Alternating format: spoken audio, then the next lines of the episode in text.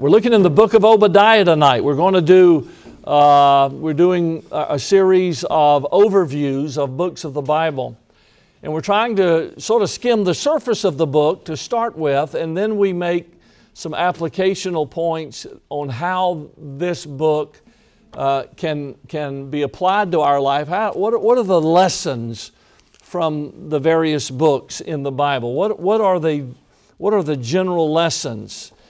And uh, that we can glean from that. Now, you know as well as I do um, that it's absolutely impossible to cover a great amount of material uh, in the time frame in which we've allotted ourselves, one service per book. We've done it with Genesis and Exodus and Leviticus and all of them, so we, we're just able to, to really skim the surface and then make some applications that would help us in our life and maybe sort of give us a, just what we call it, an overview of a book so that we might better understand it when we go back ourselves uh, and read through the book. And many of you may read through your Bible every year, and maybe some of the notes that you take and jot down will, will help you with that. So here we are in the book of Obadiah.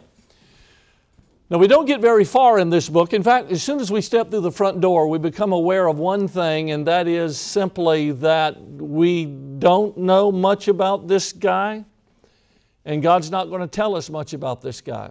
He's going to lead us right into the crux of the book, and, and uh, we're going to learn some things um, uh, from the message that he has given Obadiah. Now, the name Obadiah means worshiper of God. And so while we don't know a great deal about the man, we do know that he is a man who has a walk and a worship with his God. And, um, and so I, am I'm, I'm, I'm grateful for that. And, and uh, it's interesting how God uses people that are busy in the way. And so here, here is a man that, that, whose life has been defined by his worship of God. And we begin in verse number one. Now stay with me, this is fascinating. Listen, it's the shortest, it's the shortest book in the Old Testament. 21 verses, but my word, there's some things in these verses, and there is a trail uh, that we can trace backwards that will explain a great deal about the book itself. And so we're going to read it, we'll have a word of prayer, and then we'll, we'll, we'll begin to make some connections there, okay? Verse 1 The vision of Obadiah. Thus saith the Lord God concerning Edom. We have heard a rumor from the Lord, and an ambassador is sent among the heathen. Arise ye, and let us rise up against her in battle. Behold, I have made thee small among the heathen. Thou art greatly despised. Now, can I just stop? Uh, what's the next two words? The pride. The pride. Okay. Now, if I could take you to Israel and we could stand, we could stand on Israel's side and look out across the Dead Sea. On the other side, toward the south where Sodom is at, the, the south of the Dead Sea, is the Edomites. Okay? And then the middle section of that land is the Moabites. And then, and then uh, to the left of that um, is the Ammonites. Okay? And you can read those, you read those You'll read those names throughout the Bible. Um, the Edomites, uh, the Edomites centered their lives to a great degree in a place called Petra. It's the, it's the rose red city half as old as time. That's what it's known as. The rose red city half as old as time. They made their homes in the rocks. How many of you ever seen Indiana Jones in the Temple of Doom? If you've had devotions sometimes in front of your TV, you've probably had it with that. Well, that, that took place, that was filmed in Petra. Okay, when he goes in, he rides, you know, they're riding the horse through the narrow place. I've ridden the camel through there. And uh, rides his horse through there, and you come into the great place. Remember the, um, the, the, the big opening in the, in the rose red rock? You go in that, and he climbs up in there, and there's saw blades flying at him and things like that. I had a guy in my church uh, back in Georgia who, when he found out I went there, he said to me, he said, did, uh, did you see them saw blades? No, that's, that's Hollywood. When you walk in that building, it's actually, it's actually an open, it's actually an open room. Uh, it was known as the treasury and uh, there of, of these Edomite people.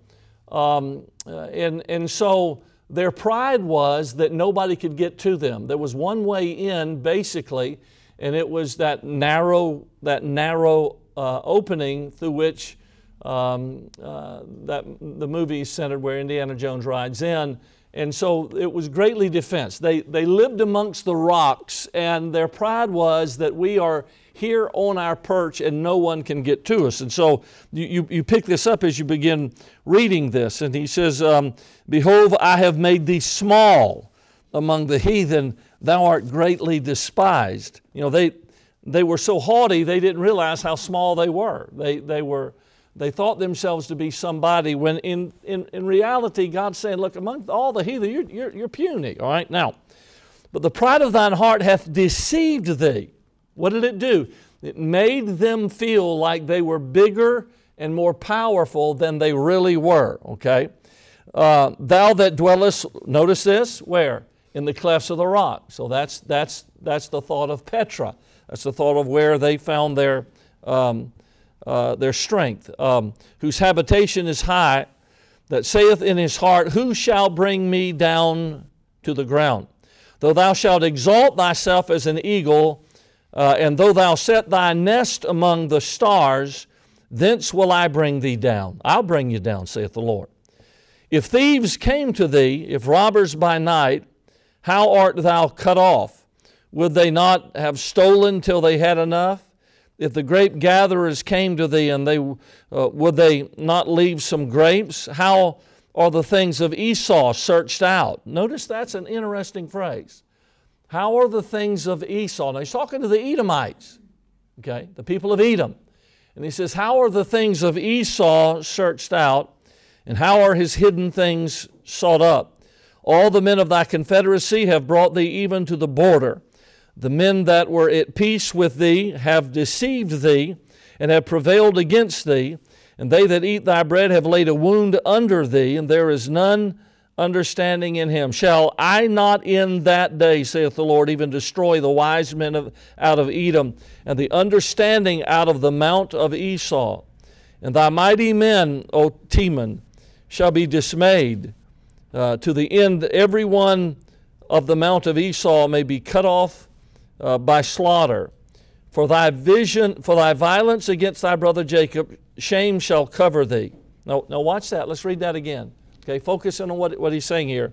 For thy violence against thy brother Jacob shall shame cover thee, and thou shalt be cut off forever. In the day that thou stoodest on the other side, in the day that the strangers carried away captive his forces, and foreigners entered into his gates and cast lots upon Jerusalem, even thou wast as one of them. But thou shouldest not have looked on the day of thy brother in the day that he became a stranger, neither shouldest thou have rejoiced over the children of Judah in the day of their destruction, neither shouldest thou have spoken proudly in the day of distress. Thou shouldest not have entered into the gate of my people in the day of their calamity. Yea, thou shouldest not have looked on their affliction in the day of their calamity, nor have laid hands on their substance in the day of their calamity. Neither shouldest thou have, uh, have stood in the crossway to cut off those that did escape. Neither shouldest thou have delivered up those that did remain in the day of distress. Verse 15 For the day of the Lord is near upon all the house, uh, uh upon all the heathen. As thou hast done, it shall be done unto thee Thy reward shall return upon thine own head. Boy, there's a verse of sowing and reaping, isn't it? Verse 16 For as ye have drunk upon my holy mountain, so shall all the heathen drink continually. Yea, they shall drink, and they shall swallow down, and they shall be as though they had not been. That's, that's a staggering statement right there. They're going to be as though they had not been they will be forever forgotten. And the book of Revelation says that God shall wipe their memory from all minds. So people that are lost without Christ will that'll ultimately be their, their lot. They will be forever and forever and 10,000 forevers forgotten that they even existed. Verse 17. But upon Mount Zion shall be deliverance, and there shall be holiness and the house of Jacob shall possess their possessions, And the house of Jacob shall be a fire, and the house of Joseph a flame, and the house of Esau for stubble. And they shall kindle in them and devour them. And, and there shall not be any remaining of the house of Esau, for the Lord hath spoken it. And they of the south shall possess the mount of Esau, and they of the plain of the Philistines, and they shall possess the fields of Ephraim and the fields of Samaria, and Benjamin shall possess Gilead.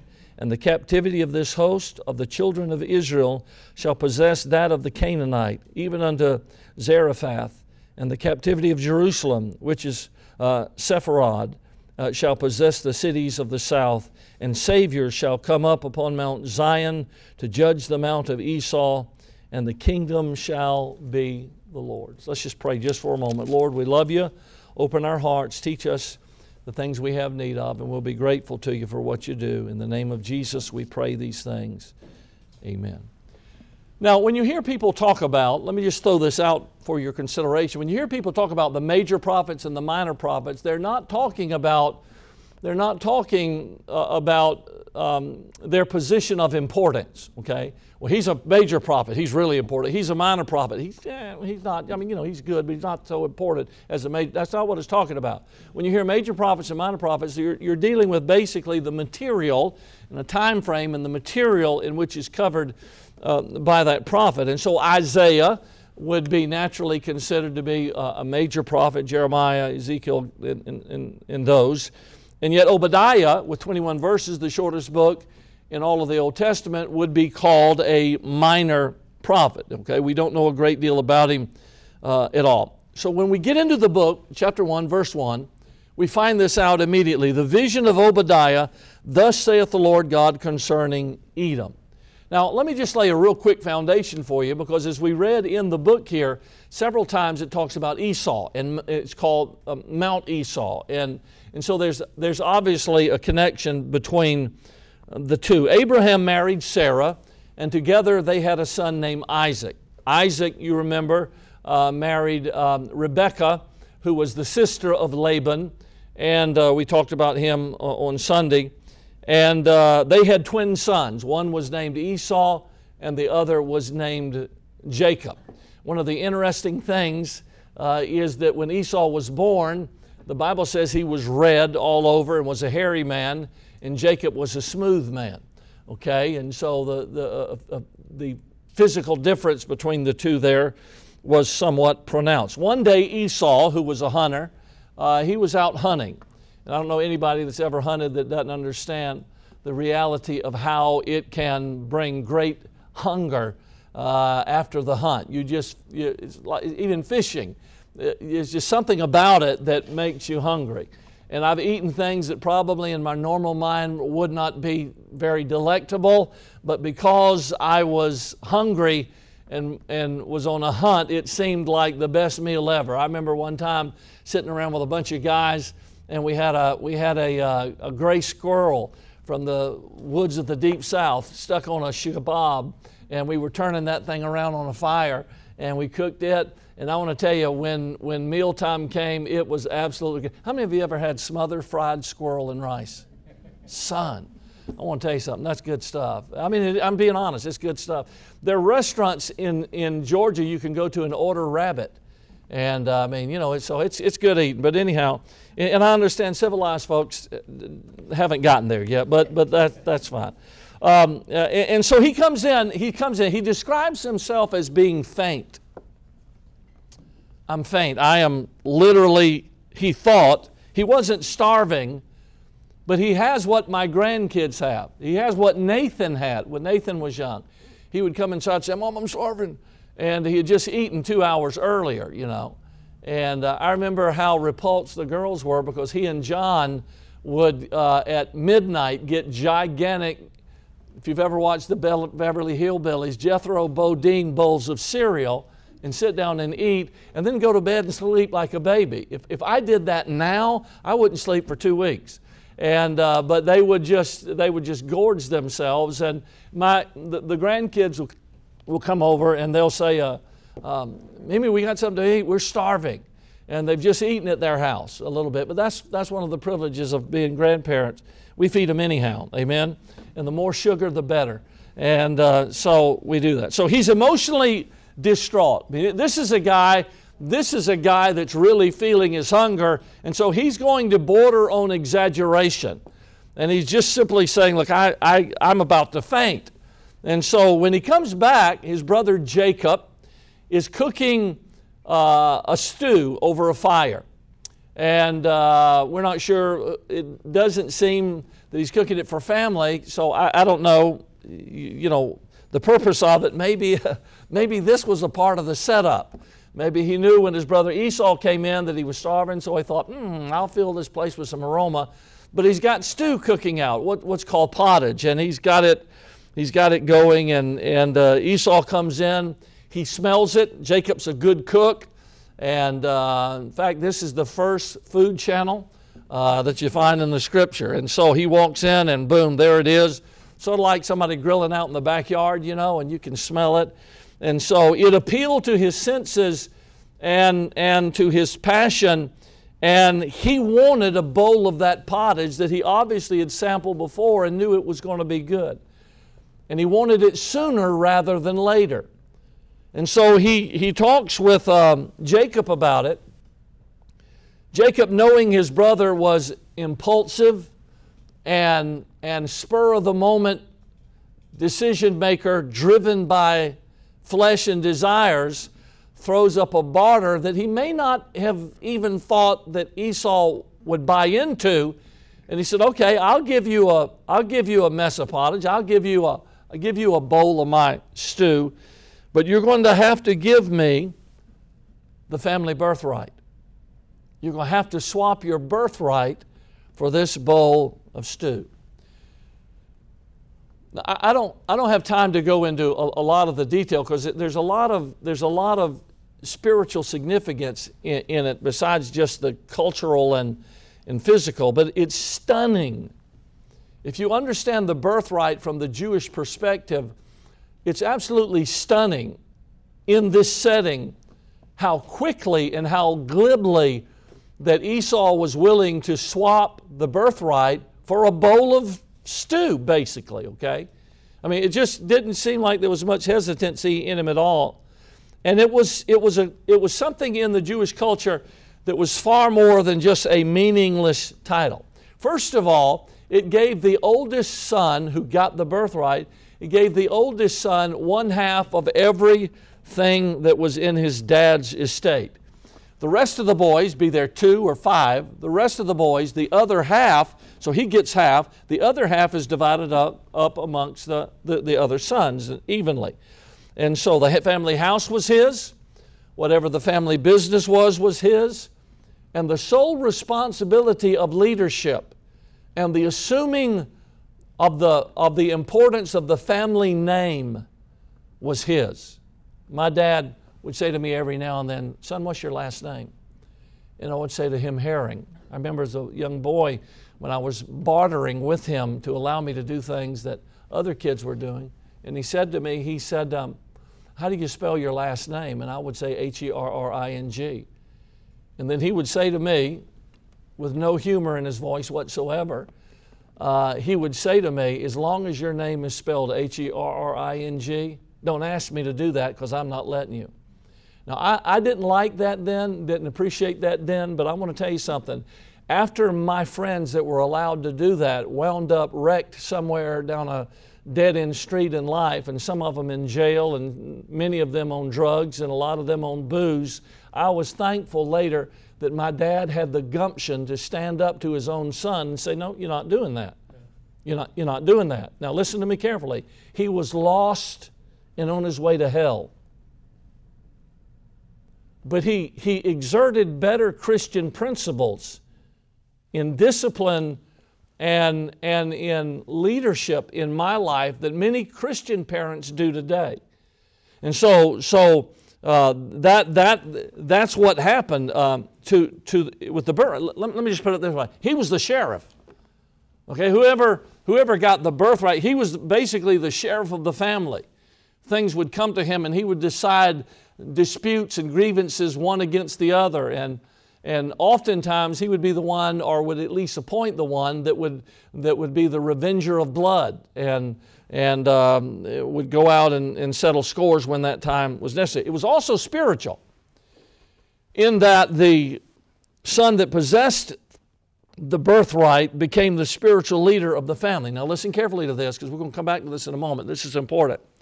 It was his leadership that would determine the spiritual direction of the family.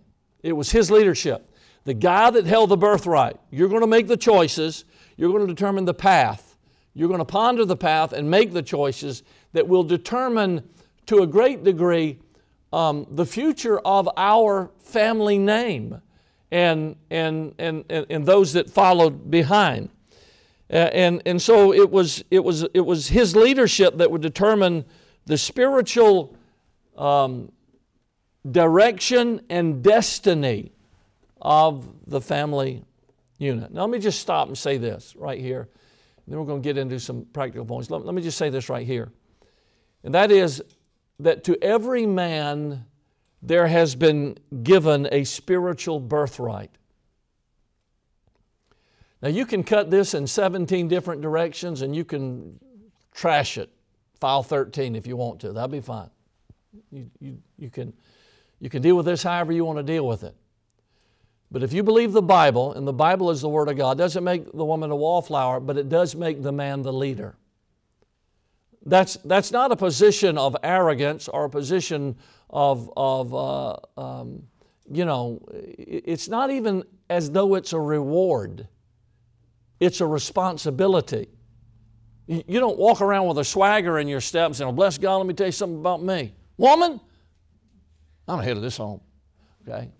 I did that two years ago, and, and uh, anyhow, uh, I was in my hospital. But, but uh, no, I, that, that's not what this is all about. It's about the fact that I've been given a responsibility, and I have to, I have to make some decisions with my family that I should earn their respect to where they're willing to follow the lead that God is leading me. And, and if you follow God and they follow you, they'll learn to respect the fact that you are following God and, and will be more willing to, to follow you. But we've been given the responsibility of bringing our children up in the nurture and admonition of the Lord. What does that mean? That means as long as they're in my house, they're going to do this. Now, listen carefully. When they leave your house, they do what they want to. Now, they're not going to escape what you taught them, but, but, but kids can go out and flip out if they want to. Um, uh, and, and because this isn't a mechanical thing. But as for me and my house, while you're in my house, this is how we live, and this is what you do. And every man has the responsibility for to determine what goes on within the walls of his house because he has been handed a spiritual birthright. And you can see that the parallelism in that throughout the New Testament is, is, is amazing. The problem is that most men like Esau, most men like Esau have they have um, uh, they have pawned off that birthright for an easier life, for a mess of pottage, or to their wife. And so their wife becomes a spiritual leader. She brings the kids to church. She reads the Bible. They hear their mother pray. They never hear their dad pray. They've never heard their dad read the Bible. The only time he ever prays is maybe if they pray over the meal and after he's already eaten half a hamburger and 17 fries, and then everybody's staring at him, and then he leads in prayer. The reality of the matter is we are to set the spiritual tone uh, in our families, and we're not to send them God's way, we're to lead them God's way, and that's just extraordinarily important. And the tragedy is that so oftentimes we're more concerned with the fleshly desires of our own nature than we are uh, the things of God. We, we, Esau, you know what Esau demonstrated? He demonstrated that he was not willing to assume that responsibility and that he cared more about the appetite of his own belly than he did the, the, uh, the things of God. He cared more about his stomach than he did his family. And that's a, that's a tragedy. So now, now, I want you to think about this. Just, just think about this for a moment. Listen carefully. His grandfather Abraham and his father Isaac had assumed a covenant, the Abrahamic covenant that God had made with Abraham, and it was repeated down the line with, with, with the patriarchs, okay? They had assumed that. From that lineage would come the Messiah. So Esau now, Esau now is in line to, to shoulder some of the responsibility of the lineage from which the Messiah would come. And yet he had, he had no concern for that. It, it, it, along with the birthright was included the blessings and the promises that God had made in His covenant to these, these, uh, these men. And, and so he surrendered the privilege of carrying that line um, that would bring salvation and uh, blessing not just to Israel, but to the entire world. Now, now, now, listen carefully to me. He, he traded it for a happy meal. I mean, he traded it for a happy meal. And, and uh, Judas got 30 pieces of silver, Esau gets a happy meal. Talk about two stupid people in the Bible, two dumb, two dumb barters in the Bible. That's an interesting study, by the way. But just, just think about what, what he swapped the privilege that God had given him, him for. But that's not all. The Bible said that he despised his birthright. Man, that is a powerful statement. Um, it, it means that he placed so little value on the spiritual that he literally had contempt on the, the covenant that God had made with his grandfather and wanted nothing to do with a life of faith. He despised it. He had contempt for it. Are you kidding me? You think that means anything to me? Now, it's going to change later. But when the decision was made, it was made because he despised. He had no, he had no um, awareness of what he was being given whatsoever. Now, let me make some practical points, and in that, we're going to we're to go back through some of this, and then we, we have to tie Esau in with, with these Edomite people. So, first of all, let me make this point. Number one, um, today's decisions will impact tomorrow's generations. I want to say that again. Today's decisions will impact tomorrow's generations. So, when, when, he comes to, when he comes to Jacob, it says, I want, want a bowl of, I want a bowl of pottage. Here's what the Bible says in chapter 25, verse 30. In accounting that, it says, And Esau said to Jacob, now the name Esau means hairy, okay? So remember, he was born red and hairy. Right? So here he says, And Esau said to Jacob, Feed me, I pray thee, with that same red pottage, for I am faint. Now watch this. Therefore his name was called Edom Later, later, when the Bible gives the descendants of Esau, it says this Now these are the generations of Esau, chapter 36, verse 1. Now these are the generations of Esau, and then the Bible says this who is Edom? Now these are the generations of Esau. And by the way, Esau, he's Edom. What does the word Edom mean? It means red. So it's, it's sort of funny when you read there, and, and as, I, as I read that verse of Scripture, uh, I, I thought about that. And I remember verse 25 of Genesis 25, and the first, talking about the birth, and the first came out red, all over like a hairy garment, and they called his name Esau. So, so here's a guy named Esau who was red when he was born. He wants a mess of pottage who happens to be red. It's a red pottage, lentil pottage. And, and so he craves that. And when he makes that barter, God says, You know who you are? You're red you, you were Esau, but I'm going to call you Red. And, and I, I mull that over in my mind. And, and this is my speculation on it because the Bible doesn't say. But, but I believe what God was saying to him basically is this that's who you are. When you entered this world, you were red. You just, you were just, you're just you're just born. You, you, that's how you came into the world. You just red. And you know what? All these years later, you're a grown man. And you know what you still are? You're just red. Just like you were you, when you were an infant. I, I get the feeling that what God, what God is saying here to him is, is you were red then and you're red now, and that's all you're ever going to be. You're not going to change, Esau, because, because as you came into the world crying and wanting your own way, now as a grown man, that's exactly who you are. You're just now like you were then. And it's, it's branded you with this name. You're just, you're just like you were when you were a kid. You're red. Now, let's contrast that, okay? Let me tell you why I think that, all right? Let's contrast that. In uh, uh, Jacob came to know the Lord. You remember his confrontation with God, and Jacob's life is an amazing, we know, dysfunctional collision with his own deceptive nature. And, and we talked about some of that Sunday. But he came to know the Lord. He wrestled with God, and God touched him in the hollow of his thigh. And in, in, in um, chapter 32, Jacob also receives a name, okay, another name. So, so here's Esau. God said, You know what? You, are red. I'm, you're going to be called red. You're the father of the Edomite people. You're red. You're the same as you were. Not Jacob. Genesis chapter 32, verse 28, and he said, Thy name shall be called no more Jacob, but Israel, which means prince.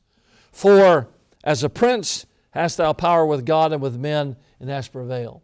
So the change, the change in uh, Esau's name to Edom meant that there was no change on the inside. The change in Jacob's name means that he would never walk the same from that moment. He halted upon his thigh. He was a different man. He had come in confrontation with the angel of God, and, and he would never be the same as he was before. And so there was a change in both of them. Now, let's, let's, let's go back to Obadiah. Stay with me. When Obadiah opens up, chapter 1, verse 1, and it talks about, or chapter 1, it is chapter 1, Obadiah 1, 7. Uh, now, when, when, when, when the first verse comes along, and, and we talk about Edom, uh, Esau's long been dead. He's long been dead. And, and, and yet, uh, the, the prophecy comes against the Edomite people. Listen, but like the ancient land that surrounds them, it's so much is unchanged over their cultures, habits. It's so unchanged, like unlike any other place in the world, I think. And and here are now, by the way, 917 years after Esau took the best of pottage, boom, Obadiah's prophesying, and the reality of the matter is they haven't learned a blooming thing. They haven't learned anything. It's still pride. It's still, listen, they're still despising the things of God. They still don't, they, ah, ah, birthright, I don't care. God's people, I don't care. Their attitude is still the same flippant the same flippant attitude that, that Esau's was. And so, so let's, I want to jump back with me. Verse, let's, go, let's go back to verse number 10, because here's the deal. When Israel was led captive, the Edomite people were there, and rather than helping their brother, remember that phrase, brother, why? Jacob and Esau. That's why, brothers. Rather than helping people that are your brothers in the flesh, they not only did nothing, but they actually interfered. All right, so look, let's, let's read it again. Verse 10, look at me. Uh, For thy violence against thy brother Jacob, shame shall come upon thee, and thou shalt be cut off forever. In the day that thou stoodest on the other side, in the day that strangers carried away captive his forces, and foreigners um, entered into his gates and cast lots upon Jerusalem, Thou wast as one of them. You were just like them. Think of what God is saying. This is blood. This is blood. And God said, Are you kidding me? You didn't just stand there and watched, you participated. verse 12, but thou shouldst have looked. Uh, not have looked on thy brother in the day when he became a stranger. And uh, on down it says, uh, Neither shouldest thou have spoken proudly in his day of distress. The end of verse 13, nor laid hands on their substance in the day of their calamity. Verse 14, Neither shouldest thou have stood in the crossway to cut off those that did escape, neither shouldest thou have delivered them up that did remain in the day of distress. He said, Shame. God said, There will be shame on you because this is what you did to your brother. You laughed and you rejoiced and you participated and you even you even um, forbid those that were trying to escape. You captured them and turned them in. you're no different than the people that led them away. You're just like them. And so, God in the book of Obadiah is taking a man whose name means worshiper of God and he's pronouncing judgment upon the people of Edom. And so, what, what happened? The ripple effects have gone down now for generations. The descendants of Esau that live in Mount Esau, we could call them the Esauites, but the Edomites, these people are still uh, despising the things of God, and the ripple effects have carried down for 917 years. They've carried down because one man said, I don't give a rip about my birthright. Give me pottage. When I preach to teen camps, one of the things that I emphasize is to them, and I warn them that there is life after teenage years. Because so many teenagers live like the fact, okay, here, I got it, man. I'm look, I'm only going to be a teenager once. That's right. That's exactly right. So you better be very careful during that once because you don't get a redo. You can't call a mulligan. Well, I'm 22. I really messed up when I was a teenager. What do I do? you can't get. You, no, no, there's, there's no mulligan. So there's life after teenage years. And you, you, you, have to think about that. And, and sometimes, sometimes I'll, I'll counsel with them privately, and, and their idea is sort of like this well, it's my life. It's my life. These are my decisions. It's my life to, to live. Yeah. But it's never that simple and neat. It never is. It's never that simple and neat. It's my life. I'll make my decisions. I'll do what I want to do, and that'll be that. Well, that's great. But it never turns out that way. It's messy. It's absolutely messy in the long run, and sin and rebellion are always infectious.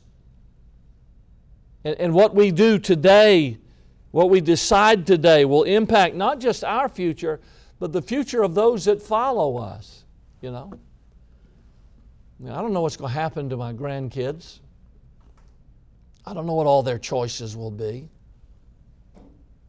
But I thank God on that afternoon at Johnson High School on Shell Road in Savannah, Georgia, when some friends of mine came over and gathered around the car and begged me to go out one night, just one night. You never go, you've never been. Give me one, just one night. If you don't like what we do, we'll never ask you again. Just go with us one night. Their drunken parties and smoking dope and everything else. And I thank God for the decision that I made then because who knows where I would be right now, and who knows what my grandkids would have. Uh, you know, who knows the trajectory of my life and how it would have changed. Now, they're going to have to make their own choices, but they're going to know one thing by God's good grace, and that is that they had a papa who was a Baptist preacher and who tried to do what's right and took the right stands and that preached to them uh, uh, every week, and, and, and they're going to remember that. Decisions matter. It's not, look, that day, all I thought about was, I ain't doing this. I'm not going to do that. I knew what it would do to my mom if I had a motivating factor because I wasn't living for God then to a great degree, but I knew what it would do to my mom. And I love my mom so much, I said no. And I, all I knew that day, there was just a small, there was just a small um, impact that that decision was going to make. It was going to keep me away from the party. It was going to keep me from tasting alcohol for the first time in my life. It was going to keep me from, from getting messed up somewhere and, and, and getting in trouble. And, and it would save my mother a great deal of heartache and my dad a great deal of disappointment. But where I stand right now and I look back, boy, there's a lot of lives that would have impacted. Uh, and I'm thankful. I'm just, I, I'm thankful for that. He, the, the problem with Esau is that he, he could not see beyond the hand in front of his face.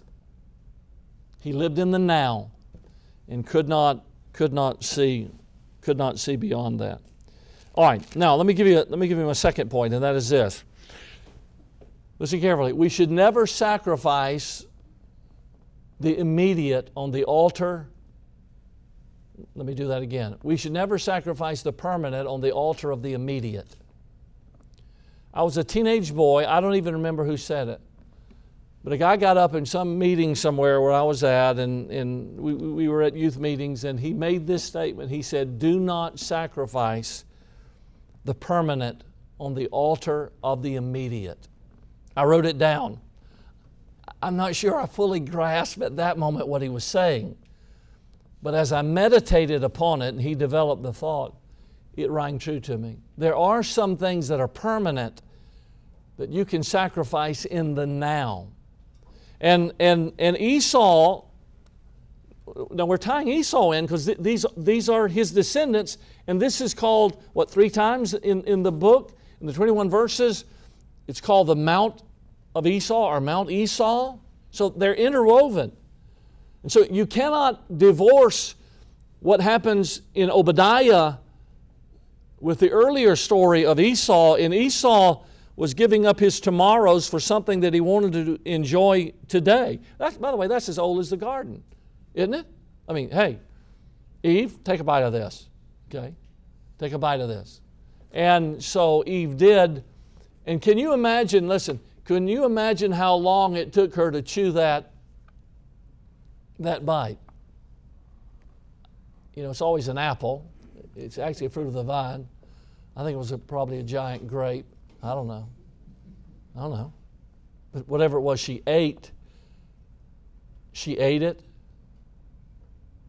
she swallowed it, and before she had time to digest it, her eyes were opened. So the, the reality of them, I mean, think, think, think, about, think about Esau. He's governed by his flesh. He, he couldn't wait.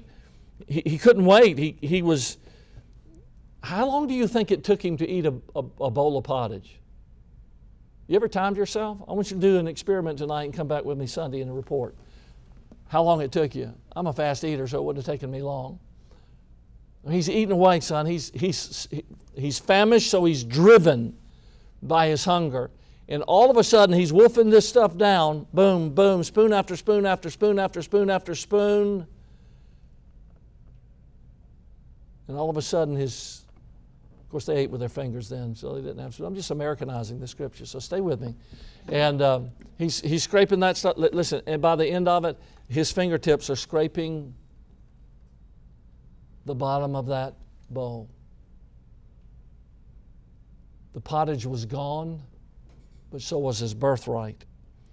Listen carefully to me. He got what he wanted, but he lost what he already had.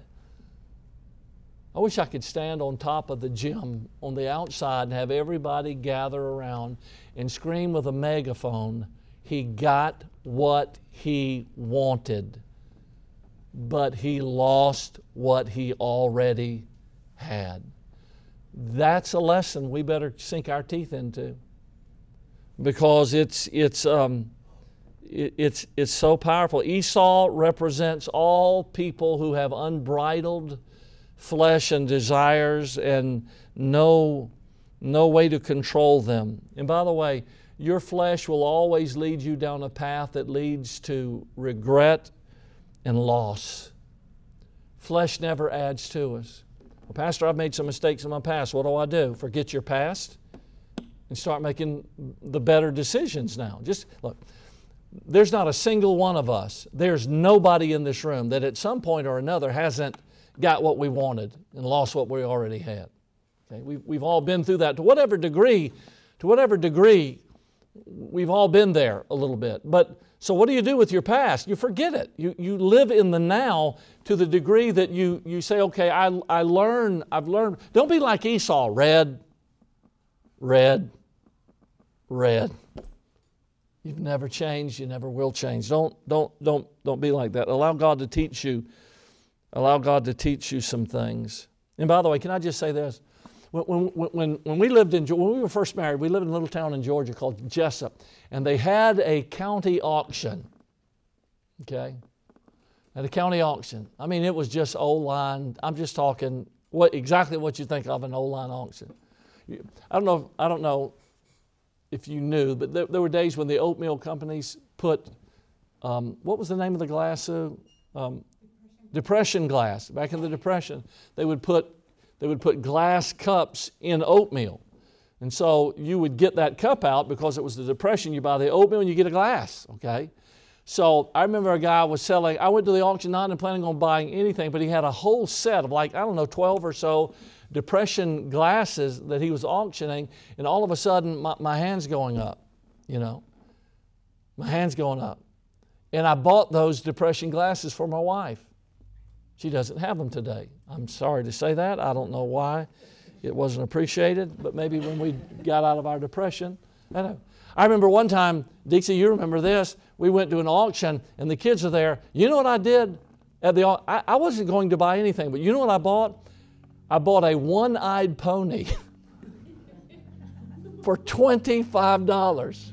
Now, here's the amazing thing about my business ventures I sold it later and doubled my money after it had thrown Jason off uh, 30 feet in the air, whatever. I mean, I, I wound up selling, her name was Betsy, and uh, it was great. We had her for a while, the kids rode her, and then finally, finally we sold her, and I made double my money on it.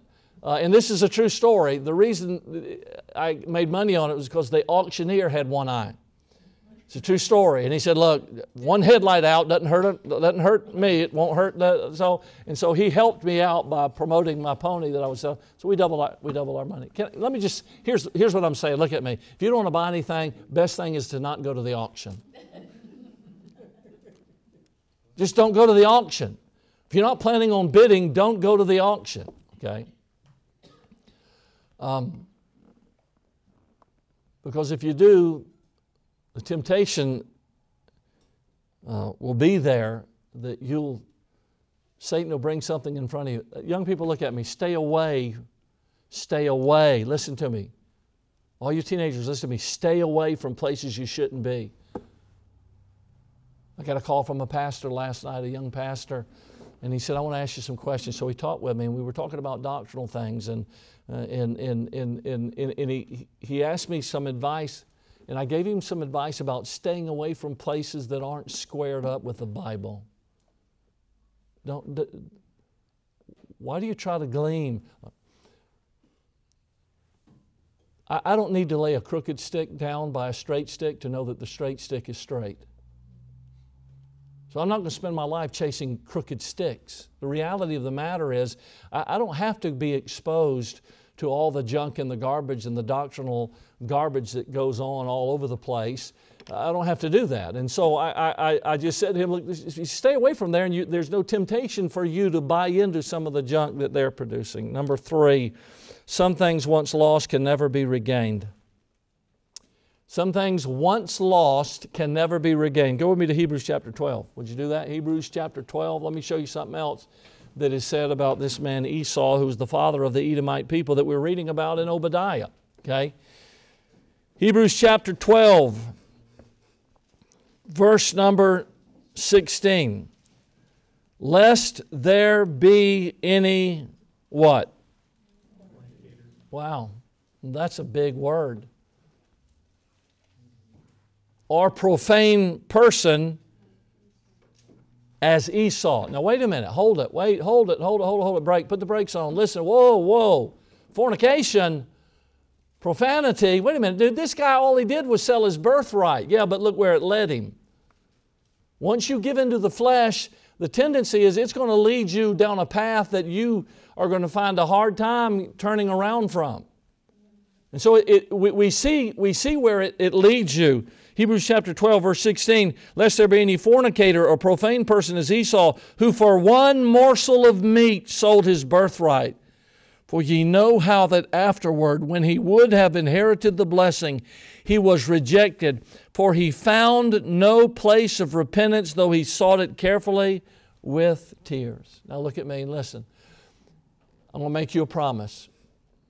You can always find forgiveness, you can always find mercy, and you can always find grace. But we are dishonest. We are dishonest if we don't tell the truth that there are some things that can't be retrieved once they're lost. That's a fake grace. That's a false grace. That I can, I, I do anything I want wrong to find. Yeah, you can find grace, but you won't find what you lost. There are some things once you lose them, you can't get them back. I mean, you, you, just can't get it back.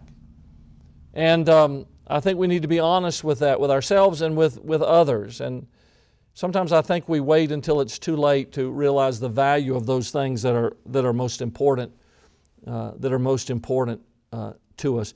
Esau's legacy is this. He, he, he, he left behind his birthright for one morsel of meat, and everything he did was impacted by that decision to the, to the extent that down later he's called a fornicator. So when you follow the flesh, the flesh is going to lead you a long way. Last point, and I close quickly, and that is the pleasures of sin last but for a season. His empty stomach was now filled. But soon the stew was gone, the pottage was gone, the bowl was empty, and he never got his birthright back. The first mouthful, can you imagine that? Can you imagine that first mouthful? Can you imagine what it was like? That the listen, he's hungry, he's fainting, he's famished, and he digs in and he brings that first handful to his mouth and he eats it. Can you imagine the refreshing feeling of that first bite? And contrast that, if you will, with the tears later when he wished he had never taken it. and now he's staring at the bottom of an empty bowl, perhaps catching the reflection of a man who despised the things of God. Let me say this. I remember this years ago as a teenager. I was sitting in a meeting and somebody said this, and it etched itself in my mind. I've never forgot it. Sin will take you farther than you wanted to go. It will keep you longer than you intend to stay. And it will make you pay more than you ever dreamed you'd pay. That's just the nature of sin. It always exacts from us far more than we ever, ever thought it would. Obadiah, what a, what a book. And when you finish the book, you read it and catch it in its entirety. What a tragic loss for the Edomite people who followed in the footsteps of their, of their father from many years ago. Lord, bless us and help us. I pray that we would realize, Lord, there's some things, there's some things, if we sacrifice them, we'll never get them back. We'll find grace and forgiveness in a God who is a Father, and we thank you so much for that. But let us be aware and beware of the fact that there's some things that can't be replaced. Help us, Lord, I pray. Bless us as we get ready for Sunday. Bless the remainder of the week and bless the teenagers' garage sale as it goes on Friday and Saturday and help it to be a success as they need it to be. And, and we pray in advance for summer camp as it comes up that you'd bless there and have your way and will. And God will give you the glory and the praise for all of it. In the name of Jesus, we pray these things. Amen.